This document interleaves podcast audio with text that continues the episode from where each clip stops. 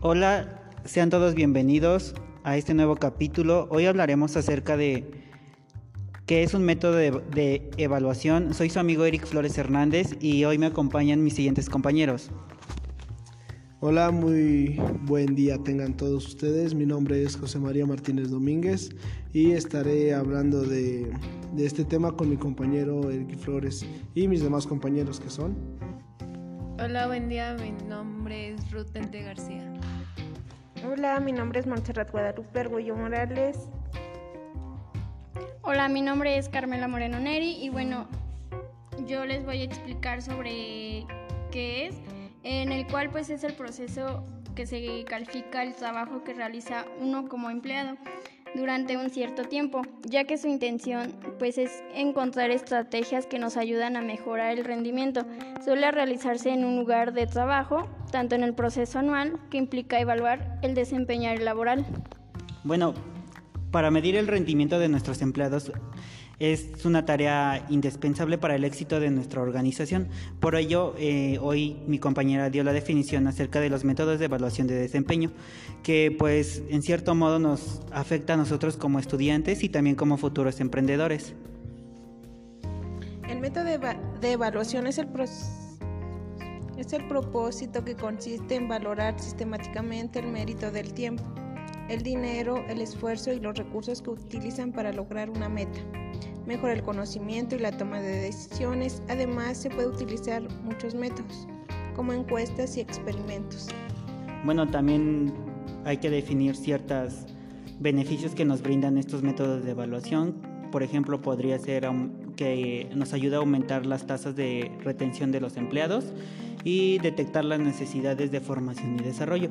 Para esto también les quiero hablar que en la actualidad los métodos de evaluación de desempeño ya no están tan... dando resultados efectivos, ya que se enfocan más en medir el desempeño pasado de un empleado en lugar de mejorar el trabajo futuro.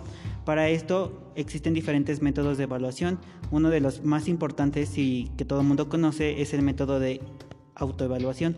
Este requiere que un empleado juzgue su propio desempeño contra criterios predeterminados. Por lo general forma parte de una revisión de desempeños oficiales. También existe la evaluación 360 grados. Incluye comentarios de los empleados, pero también los compañeros subordinados directos y a sus superiores. Además, las revisiones de estas mismas pueden incluir una evaluación de carácter muy fuerte y de las habilidades del liderazgo del empleado.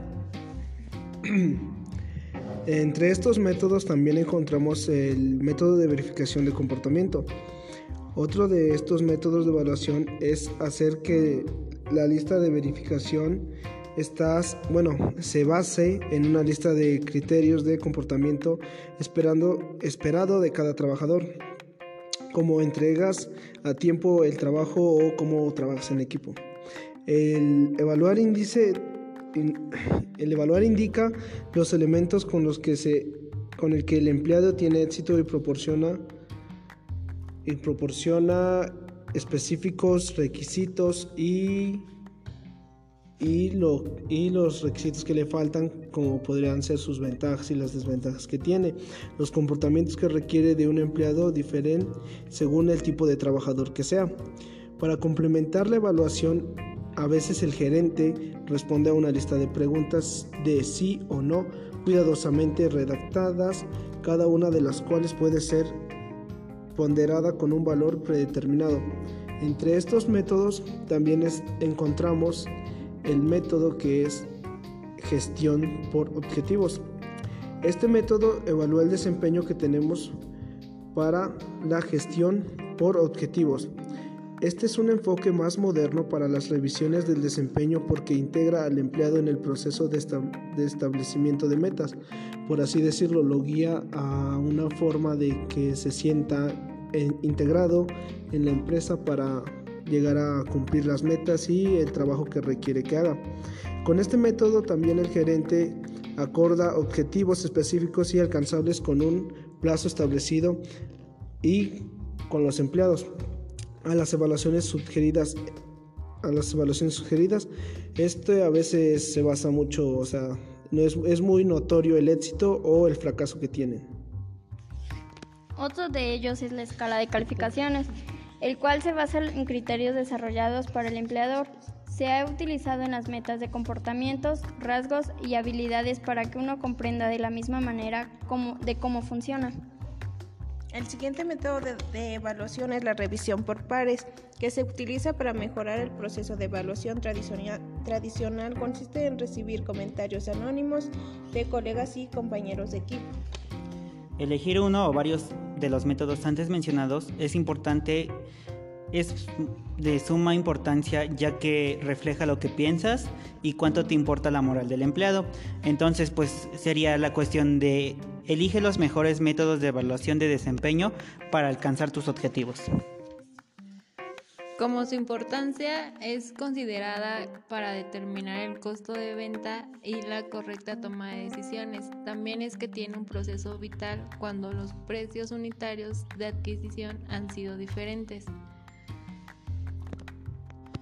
Bien, ahora que ya conocemos la importancia de estos métodos de evaluación de desempeño en una empresa, ¿alguno de ustedes conoce algún otro método de evaluación? Sí, compañero, yo sí conozco otro método que es la prueba de rendimiento. Si bien una prueba escrita o de opción múltiple se beneficia de una mayor objetividad, la presentación práctica de habilidades suele ser una mejor señal de dominio. Es vital que el evaluador de esta prueba sea un experto en el tema y lo suficientemente capacitado para comunicar el significado de los resultados en la jerarquía. Por así decirlo, esta persona debe llevar a cabo los resultados de cada trabajador para que sean comunicados al jefe, al subjefe y a todos ellos, que es la jerarquía que queremos avisar.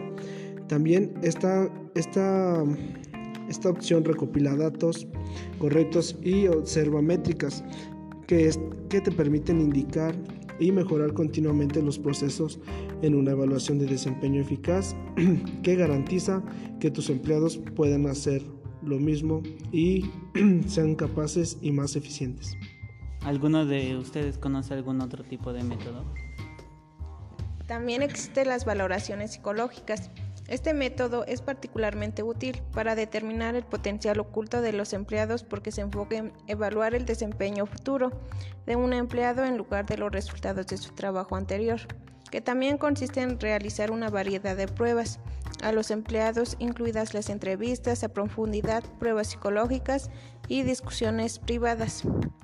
Estas pruebas tienen como objetivo identificar la emoción, el intelecto y otros rasgos relacionados de un empleado que podrían afectar a su desempeño futuro en una organización.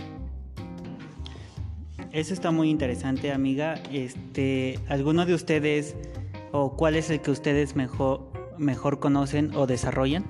Bueno, en lo particular, en las escuelas, universidades, utilizamos el método de autoevaluación. ¿Ustedes saben qué es una autoevaluación? Sí, lo que tengo entendido es que para mí lo que yo entiendo por autoevaluación es cómo nos catalogamos o cómo nos calificamos nosotros mismos, evaluando nuestras ventajas y desventajas o beneficios o virtudes que tenemos para un mejor desempeño. ¿Alguien más conoce algún otro método?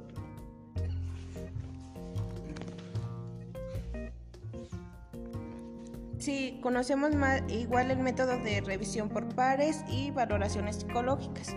Bueno, pues ahora que ya conocemos diferentes métodos, deberíamos optar por el que nos convenga y por el que produzca más rendimiento en nuestra empresa. Para finalizar, le cedo la palabra a mi compañera Ruth, que nos brindará una pequeña conclusión.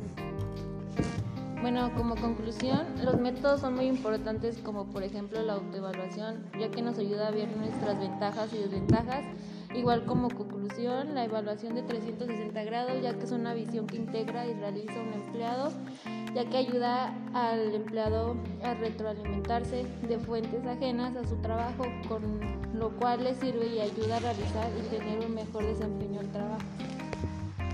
Bueno, una vez que escuchamos esta pequeña plática, les quiero agradecer a mis compañeros que estuvieron presentes por estar aquí y platicar un un rato. Bueno, muchas gracias. Muchas gracias, compañero, por invitarnos a este apartado, a este pequeño apartado. Se te agradece mucho y espero estar en otra ocasión trabajando junto a su lado.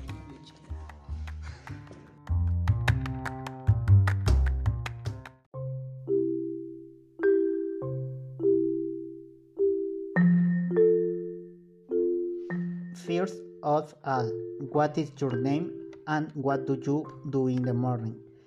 My name is Eric Flores Hernández. I am 20 years old.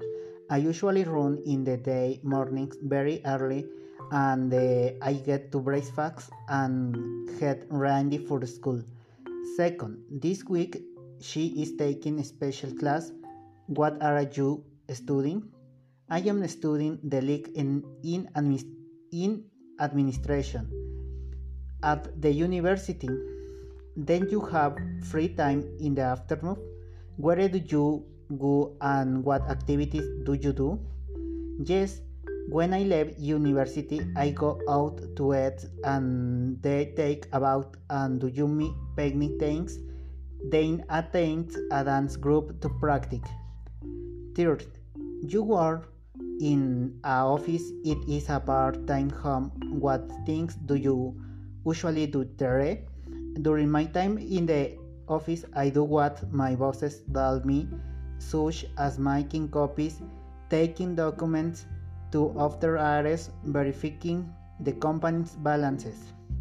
Finally, these days your parents are not at home, you are greeting to the things you need and what you are pushing for dinner.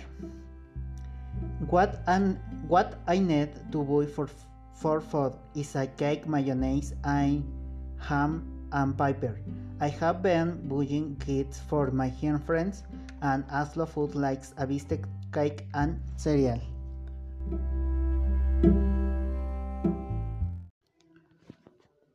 My house is bigger than yours.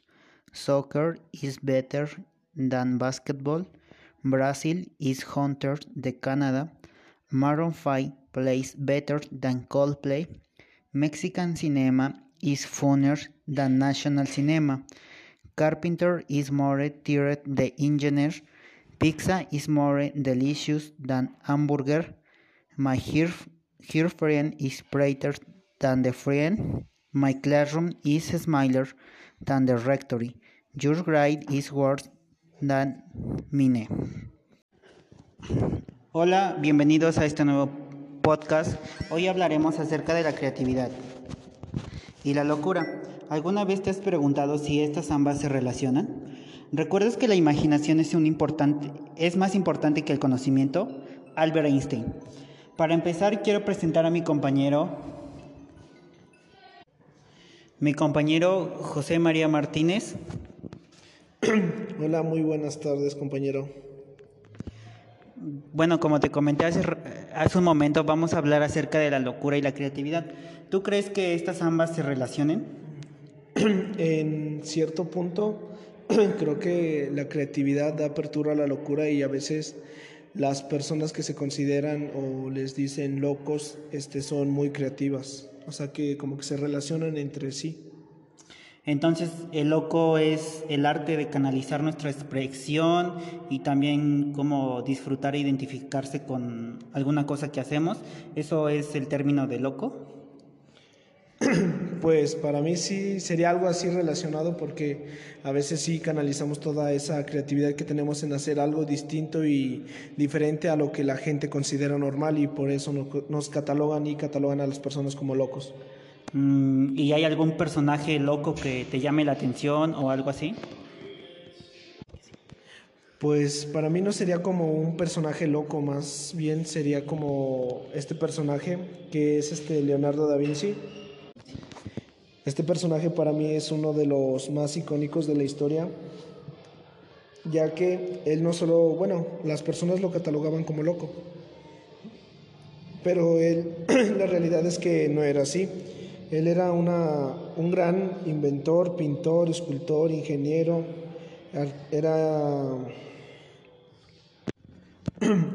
Era todo esto, este personaje, y tenía muchas más cosas que hacía. Era un artista, un poeta, un escritor, un compositor, y la verdad es que para mí es muy relevante este personaje, ya que entre todas las cosas que hizo y entre todas las obras que hizo, hubo personas que lo catalogaban como loco, aunque en la actualidad hay cosas las cuales él hizo que son ya normales o consideradas más comunes.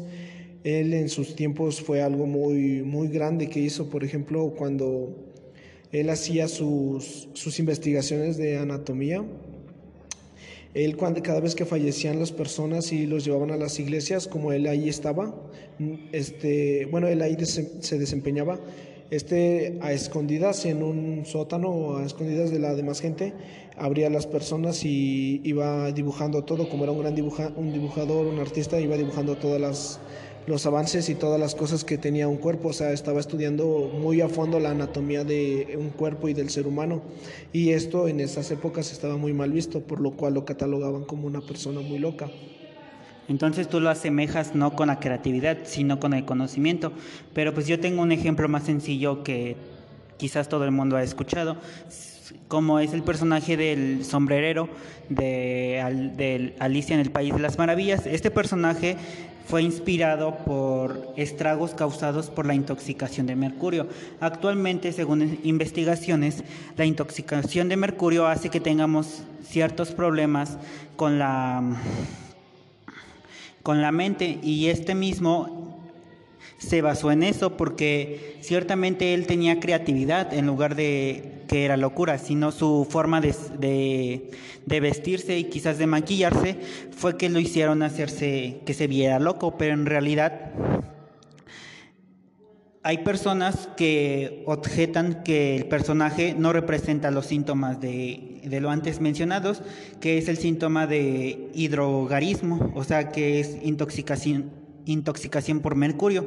Está bien, más como es como algo normal, porque esta dicha persona es más creativo que loco. Entonces hay personas que lo catalogan loco por las formas de hablar, por las formas de vestir, o quizás simplemente por las cosas que hacen. Pero como tú mencionaste, es que ni todo loco es creativo, ni toda creatividad necesita de su dosis de locura para ser valorada. Pero bien es cierto que algunas personas están relacionadas con la locura, pero muchos escritores, pintores, artistas, novelistas han llevado la experiencia de creación, o sea, la creatividad al límite, que al borde o llegan más allá de la locura. Esto quiere decir que los hacen completamente locos. Sí, la verdad es que así como te digo, este personaje fue pintor, anatomista, arquitecto, paleontólogo, artista, botánico, científico, fue también escritor, escultor, filósofo, ingeniero, inventor, músico, poeta y urbanista. ¿Te imaginas qué tanto tuvo que pensar y pasar por su cabeza para lograr todas estas hazañas? Y a mi punto de vista, yo lo considero una persona creativa, aunque la verdad es que la sociedad cataloga estos temas muy diferentes. Por ejemplo, cuando dibujó la primera cena, ninguna persona le dijo nada, o que estaba mal dibujada, o cualquier otra cosa, porque todas las personas, como creían en Jesucristo y en la Iglesia Católica, lo vieron bien. Pero sin embargo, ahorita en la actualidad, si no existiera y no tuvieras explicación de nada o un retrato hablado de cierta persona y llegan y te dicen no, pues es él y así, tal vez no le creerías o pensarías otra cosa. O sea, que sí tiene creatividad, y a los ojos de las personas cuando hizo esa obra pues fue muy creativo, ¿no? Pero a los ojos de personas actuales, por ejemplo, que no son de esa religión, hubiesen pensado que está loco, porque cómo saber que es así o que fue así. Y ese es mi punto de vista, es que a veces la sociedad se enfoca en lo que ya conoce, y lo que es desconocido para ellos lo toman mal o piensan que está mal. Ajá, como tú lo dices, pero la actividad cerebral de algunas personas simplemente son ciertas anomalías de ciertas funciones que se asocian con la enfermedad mental. No es que simplemente estén locos, sino la creatividad rebasa de su locura. Entonces, pues eso sería todo, compañeros. Gracias por estar aquí y nos vemos pronto. Muchas gracias, compañero, nos vemos, hasta luego, y fue un placer compartir este apartado contigo. Hasta luego, loco.